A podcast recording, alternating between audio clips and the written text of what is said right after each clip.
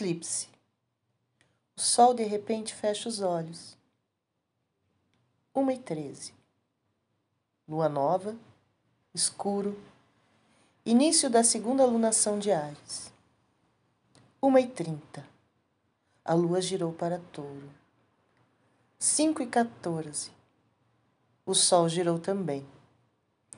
Touro, signo de terra, e eu estava relendo o livro de Emanuele Cottia, A Vida das Plantas.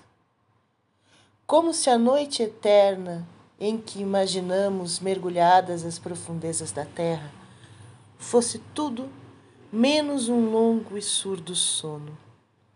Na imensa e silenciosa retorta do subsolo, a noite é uma percepção sem órgãos, sem olhos e sem ouvidos, uma percepção que se faz com o corpo inteiro.